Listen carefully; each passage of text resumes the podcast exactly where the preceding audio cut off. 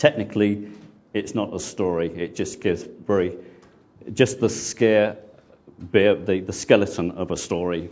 Um, and so for us here in the year 2010, we, we just have to dig and unearth some of the Jewish things that are, that are sort of buried behind it in the story. So sort of, sort of bearing that in mind. Um, my remit this morning is to actually to talk about Naomi. John's remit last week was to do an overview. And um, you might see if you look at the list, no, you won't because you haven't got a list. So, um,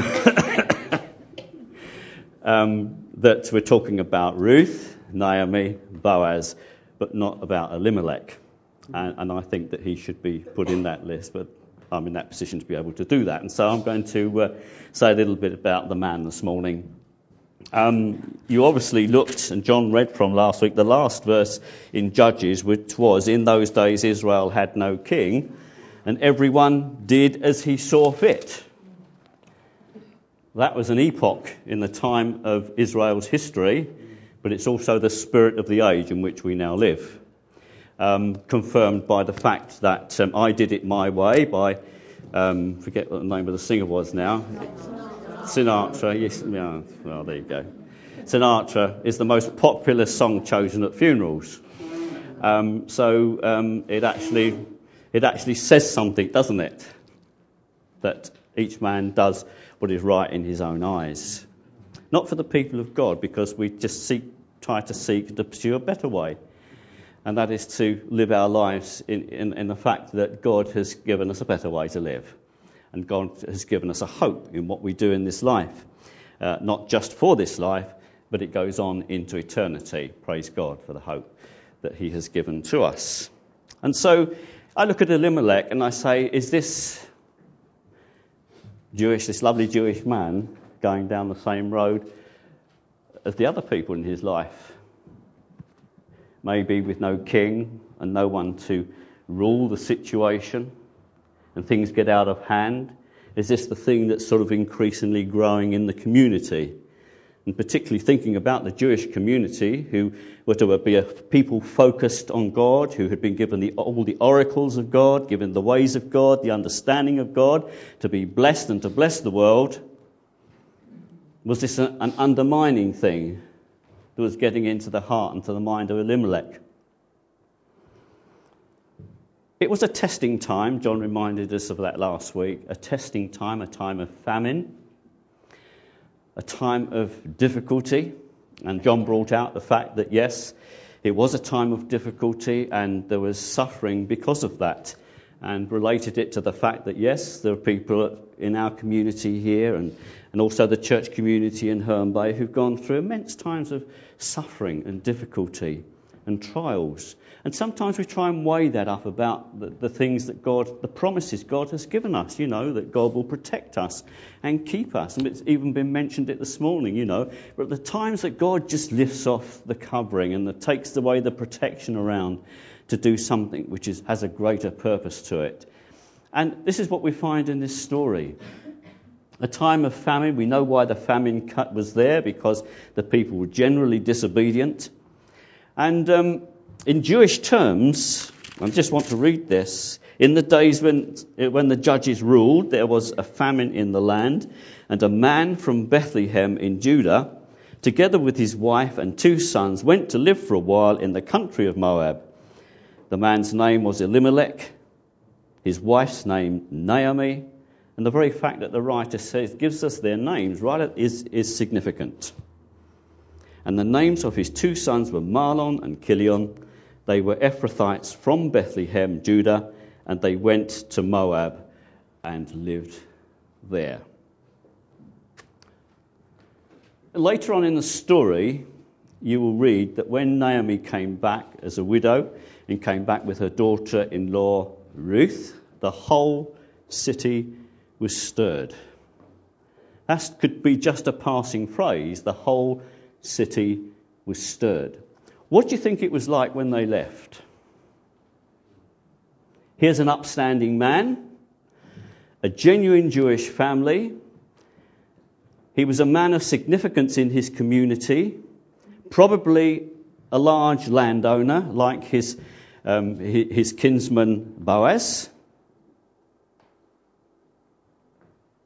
And they get up and they leave Bethlehem, the town of promise, the town of provision, the town of blessing.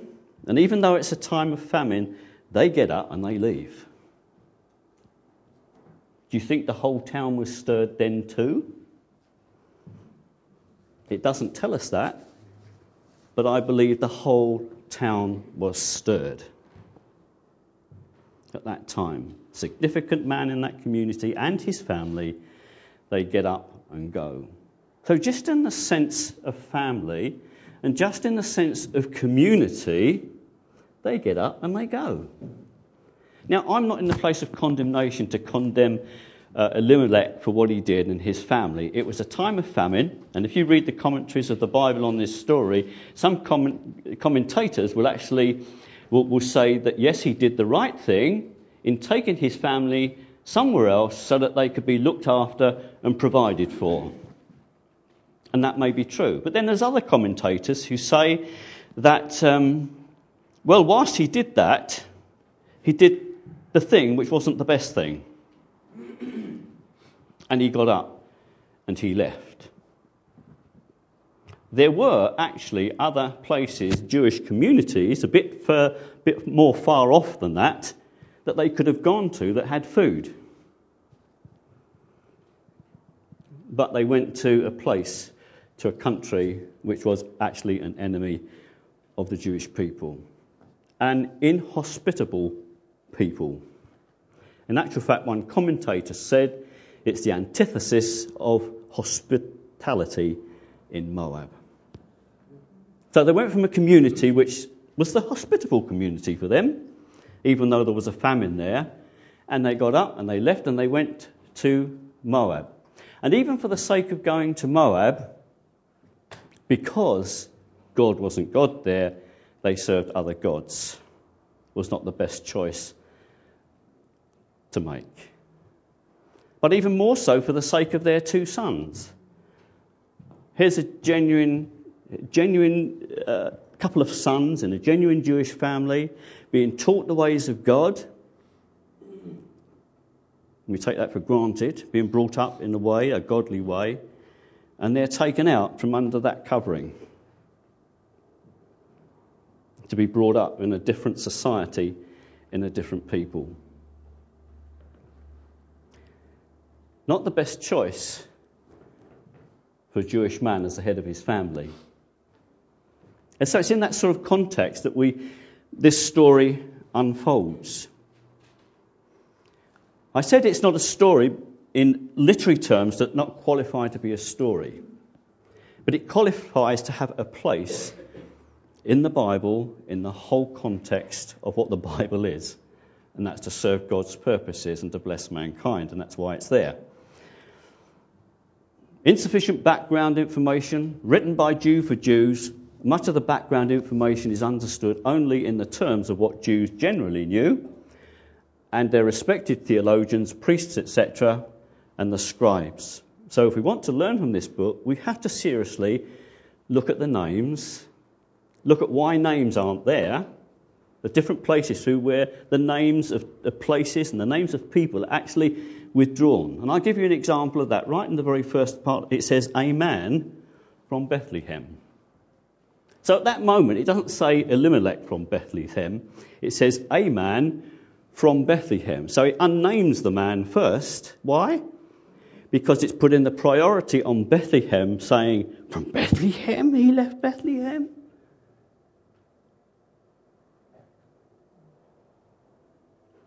I just want to just refer, make a point here about church life. Some people, they get up and move out of a church for a reason that's upset them. And the thing never heals. If you're on the move, you will be, if you leave a church to be on the move, you will always be on the move.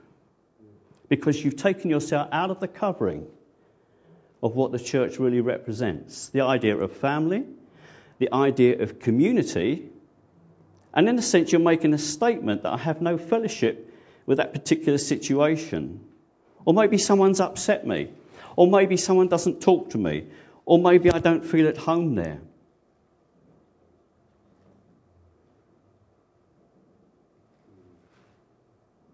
We have to look at Elimelech and say, really, what was at the heart of it? What was in his spirit? Was his heart really for God, or was there some other desire to get out?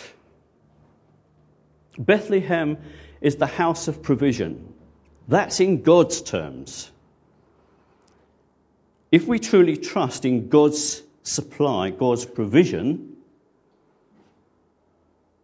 we should not move away from that.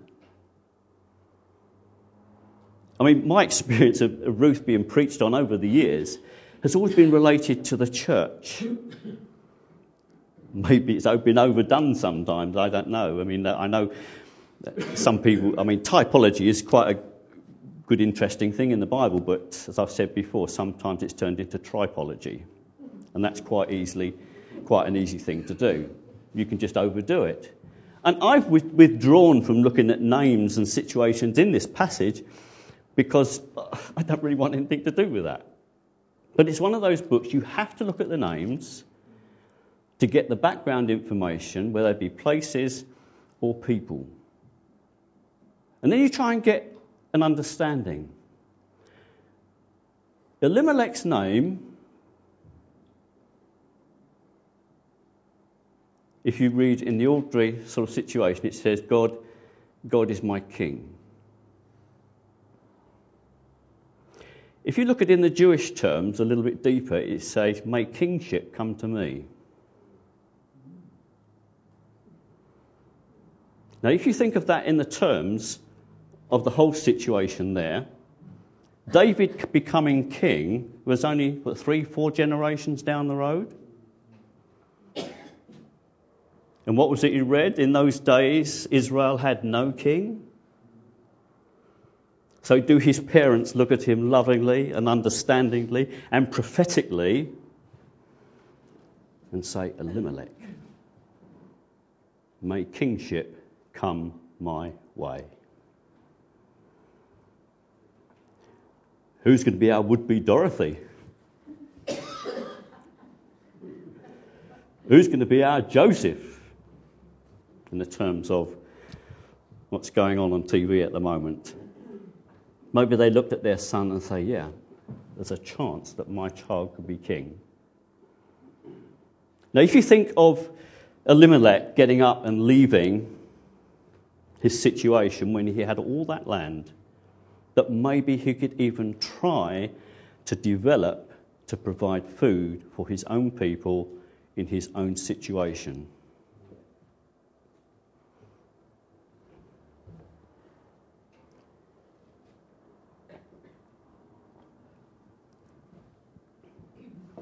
The summary in Jewish terms of the first two verses is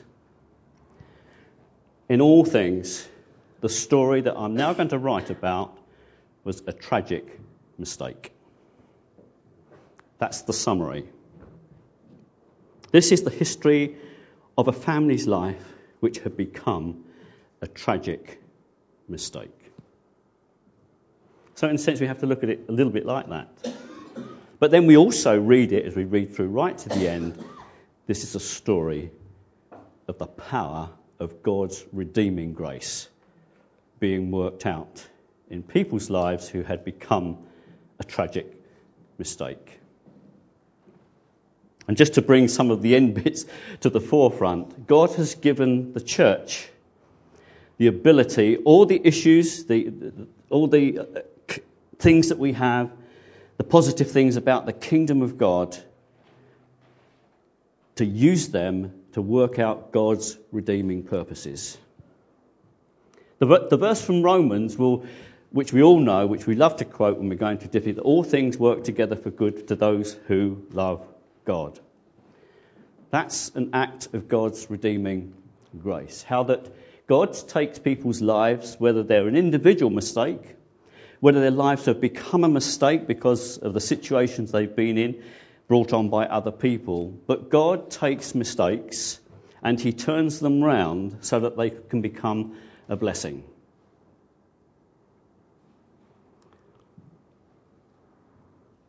One of my old cohorts used to say, God's purpose in all divorces is for the original people married to get back together. You think of the impossibility that would be there in that. The impossibility. No, it doesn't work like that. We live in life, in real situations.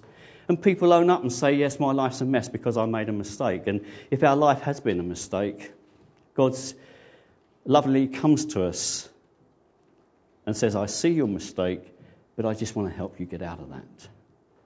I want to make a difference. I want to actually, what I want actually to do is to put your story in history and make it become a purpose, which is what happened here. It actually became his story, God's story. The fact that these, this family had made a mistake and now God had brought it round to actually bring so much good out of it. Because we know that Matthew took it up and said, Now look, you know, this is all about David, actually. It's all about kingship. It's all about my coming king. It's all about my king on whom the government will rest for eternity. Will never, his kingdom will never end. So there's Elimelech, and yeah, we see the folly of the man. He's the head of the family, he's the one that makes the decisions. He's a man of stature, he's a man of wealth, he's a landowner, and he moves out from Bethlehem, the house of provision. We don't want to lay that condemnation on him because it was a very difficult time. But I just want to see that very often we're put in compromising situations, and although we might choose the wrong, we can still use the best. We can follow the best.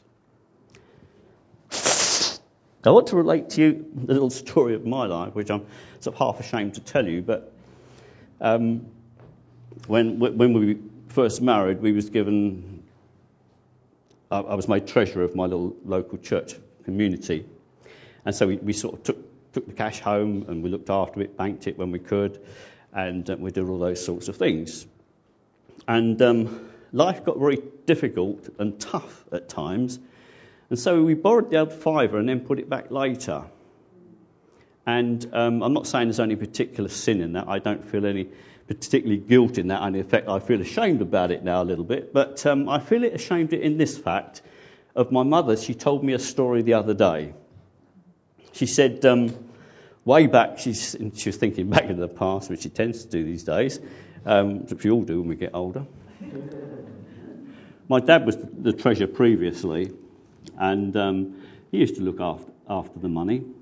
And, um, and, and, she said that she was telling me this story, how that um, she uh, she's paying for an insurance policy for me, um, paying ten, a shilling a week to the Salvation Army.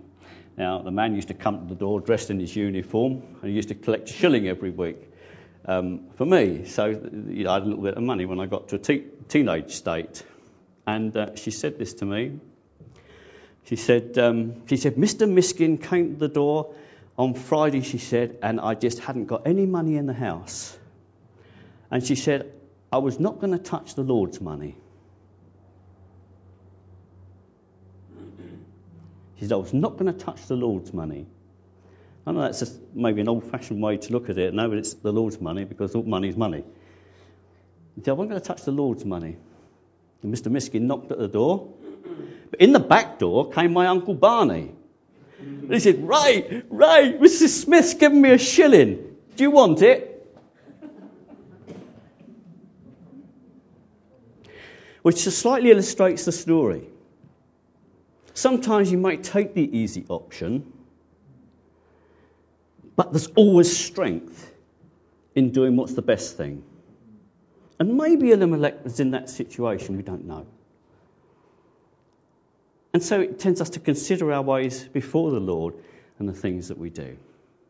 If we're prepared to prove God and to trust Him, He will not let us down. And from those simple folly days of our early married life, God has proved, God has proved his provision for us. There was one day we were going on holiday, we had all the holiday arranged, Margaret's parents had paid for most of it, and I had no work whatsoever. No work whatsoever. It was actually dried up. And um, I thought, what can I do? So I tried to get work, couldn't do that. And then um, I thought, well, I'll clear the shed out.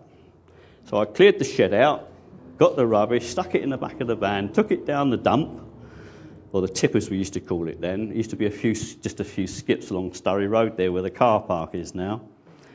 I unloaded my rubbish into the van, into the skip, and there was my first boss I had when I'd left school.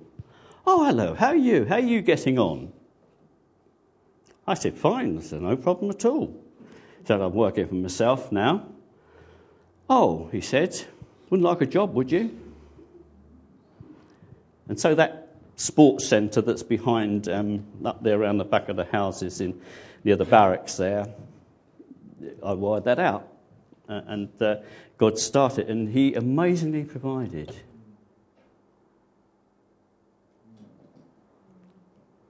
If we're prepared to prove God. And so we're looking at Elimelech. I'm supposed to be speaking about Naomi. And so we will go on to her in a minute. But a little bit more about the names before we do. I just want to look at the names of their sons.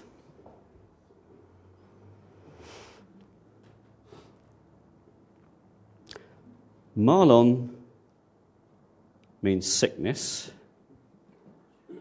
and Chilion means decimation. There is a suggestion, there is a, when you think of Naomi and what her name means pleasantness,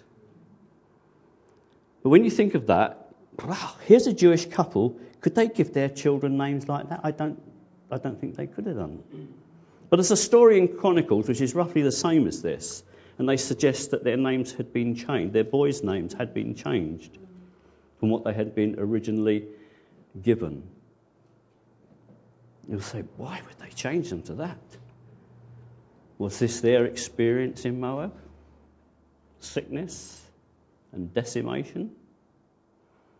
Now, a lot of this is we're just sort of trying to work it out, and it's not concrete fact as such. But we think about it just for a moment. Because Bethlehem had that significant name, Elimelech had that significant name, Naomi had that significant name of pleasantness. And here's a couple of names. And we can go on like that, looking at names. So, what is writing this story uh, and unfolding this? What, what is the intention of the writer? The book's called Ruth. John said last week the most significant character in this book is Naomi. It's called Ruth. Maybe just God. People just want to say Ruth. You know? Here's this illegal immigrant from Moab who comes into Israel, and God raises her up to be a significant woman in history, part of the ancestry of our Saviour, Jesus Christ. Tremendous story. Tremendous story of redemption. But here we are, Naomi. The account mainly exposes her role as a mother in law. It's not very often in church you get sermons about mother in laws, is it? Have a nice smile, Janet. But I'm not speaking to you, dear. I know you're the most recent mother in law here. But it's, it's a role in life, it's a place in life that God has placed us. God loves families. God loves marriage. It was His creation, and so it must be that God loves mother in laws. And He's placed them in society for a specific and wonderful reason. And Naomi comes forth as a mother in law. I just want to think about Naomi for a few moments. The account exposes her as a mother in law. As a wife and a mother, it doesn't say anything. But as a mother in law, It says a lot because that's what she had become in this particular story. A mother in law to a young girl from a foreign land who, was, who had become her daughter in law through marriage. Mother in law, father in law. It's a relationship which should be a relationship of love and grace in the purposes of God and should be thought about as a high priority in God's calling. Because the time comes when you actually change your role in a very significant way, in the way that you treat your own children, for a start, in the way that you release your children,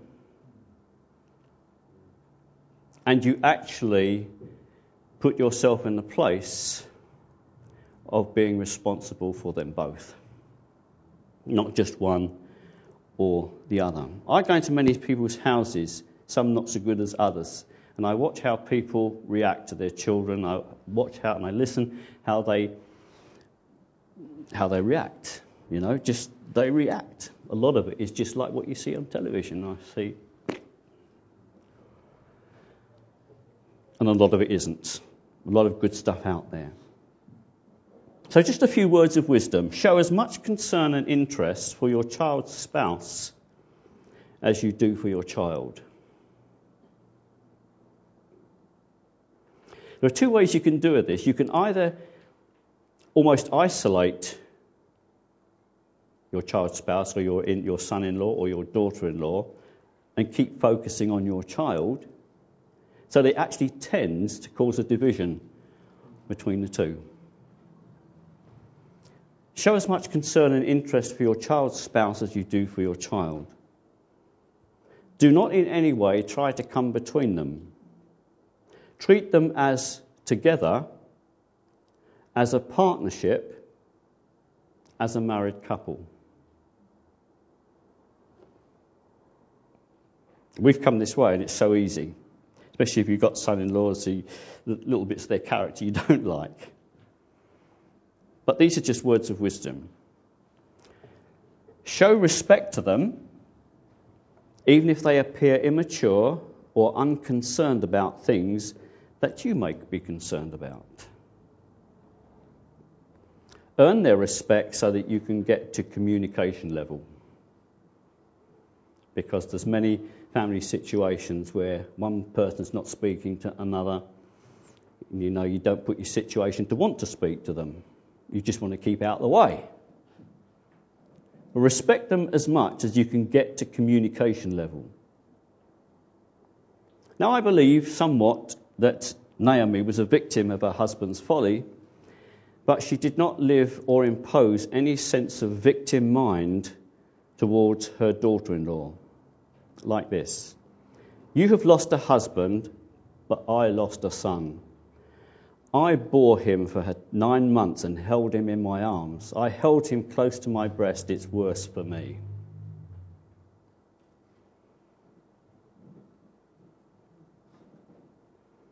We don't read, we're not given all the full facts, but we have to assume that what Ruth found in Naomi's character was something she wanted.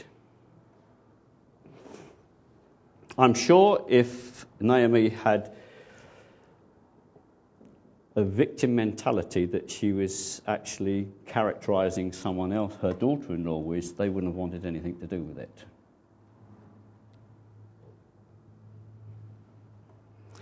It's just a danger point, isn't it?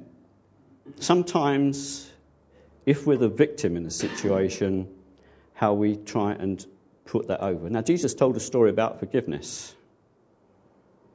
And it was that point of it that the guy didn't get. All his debts cancelled. He was a victim of a debt situation. But then he went out and took a man by the throat and said, You're my victim, and you're going to stay my victim. And he wouldn't forgive him. And so we read that the tormentors came in. They sent the tormentors into him, and so, in a sense, there was torment in his experience because he didn't actually pass on the grace he'd received. If God has given us grace, whether it's forgiveness, peace, blessing in any sort of way, God expects us to pass that on. And we've received forgiveness from God, we need to pass it on. But here's something she didn't need to pass on. She was a victim in a situation, but in no way did she appear to pass it on.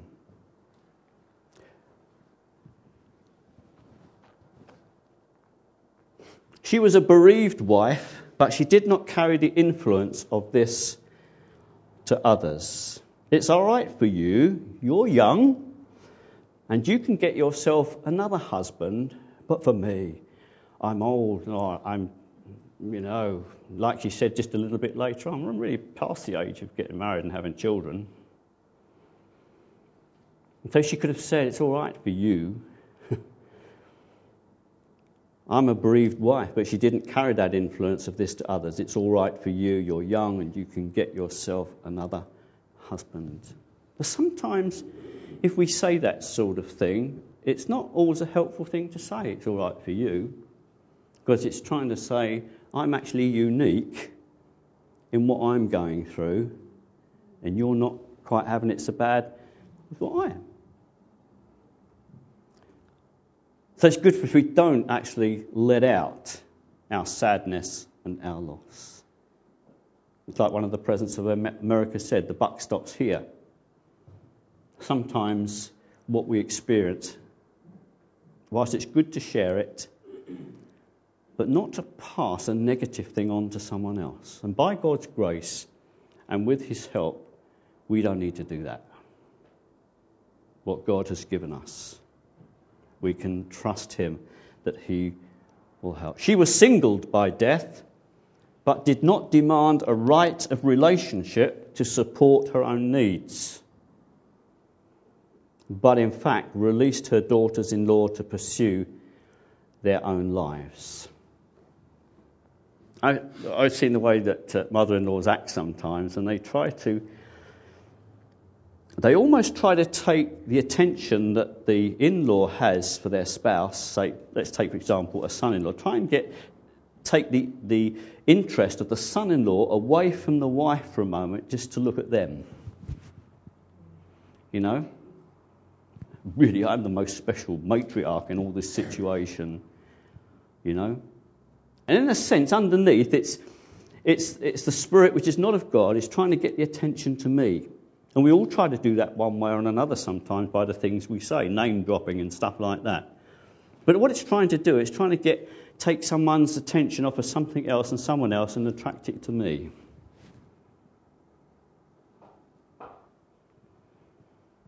We're not ignorant of his evil schemes. it's amazing the way Satan can work sometimes taking the simplest of situations and making mountains out of mole, molehills, yes. Sometimes we just have to lay the thing down. God, you be blessed. Lord, help me over this situation. She was singled by death, but did not demand a right of relationship to support her own needs. And she was a woman in great need. In actual fact, the, only hope that she could have was with Ruth, who she said, and Orpah, you go back, my dears, go back. Don't stay with me. I'm a lost cause.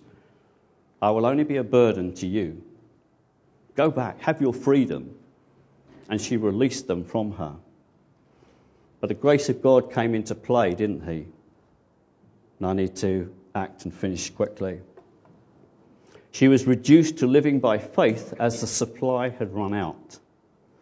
Her legitimate support as a widow had gone in a strange land.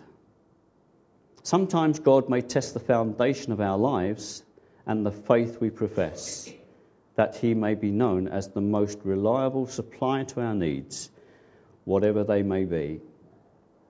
When there is an element of dissatisfaction in our lives that has to be boosted by other stuff, when there is an ambition which is out of sync with the best that God wants for me. When there is a worry about an issue or the future that dominates thinking hours and interferes with my peace with God. Redemption. It's a good old biblical word. We use it for describing what God in Jesus has done for us. But it is a word that references a mighty, powerful act with creative power. God, who is right at this very time redeeming this whole mess we're in. And who knows, maybe even the volcano is part of that. We don't know. Because when in Romans it says all things work together for good, in the Jewish understanding of that, it's God is releasing his create the power that we saw in creation into your situation. That's amazing. You know, God who spoke and things came into being, he's actually releasing that into your situation to redeem it, to bring it about, to make good out of that. God who counsels his people, the church, to embrace all the qualities of the kingdom life and be redemptive in our approach to situation. Be redeemers. Sometimes we get stuck. I had my daughter's father in law say the other day, problems are for solving. I thought, yeah. But sometimes they throw us apart, don't they? How often do we actually get stuck into a problem and say, let's solve this together? Let's redeem the situation. Let's make something of it. Let's do some good. And so the verse that I'm going to finish with is comes from Proverbs 3 5 6. Trust in the Lord with all your heart. Lean not on your own understanding.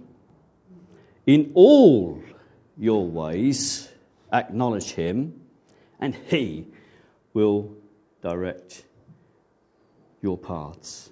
And he will direct your paths. Amen. Thank you, Father. Okay, we have coffee in a minute. I was going to pray before we do that. Father, help us to be a people of God. Help us, Lord, not to move out from under the covering, out of the place that you want us to be. Lord, satisfy our hearts with the goodness that you give us through Jesus. Lord, give us good things. Help us to ignore the awful things in a sense that we don't want to take on something that's going to hurt anybody else or hurt our lives with you. Help us, Lord, to trust in you with all of our heart not part of it. Help us not to go to our own understanding of things first or what we just think in our mind, but help us to go to the Word of God and look for your understanding. Help us to acknowledge you, Lord, even when we go on holiday. Lord, and when we're sitting down in the chair relaxing, help us to acknowledge you. Lord, we look to you for our future. Direct our paths as a church, direct our paths as individuals. Lord, will you redeem things that have been bad and awful in our lives? In Jesus' name.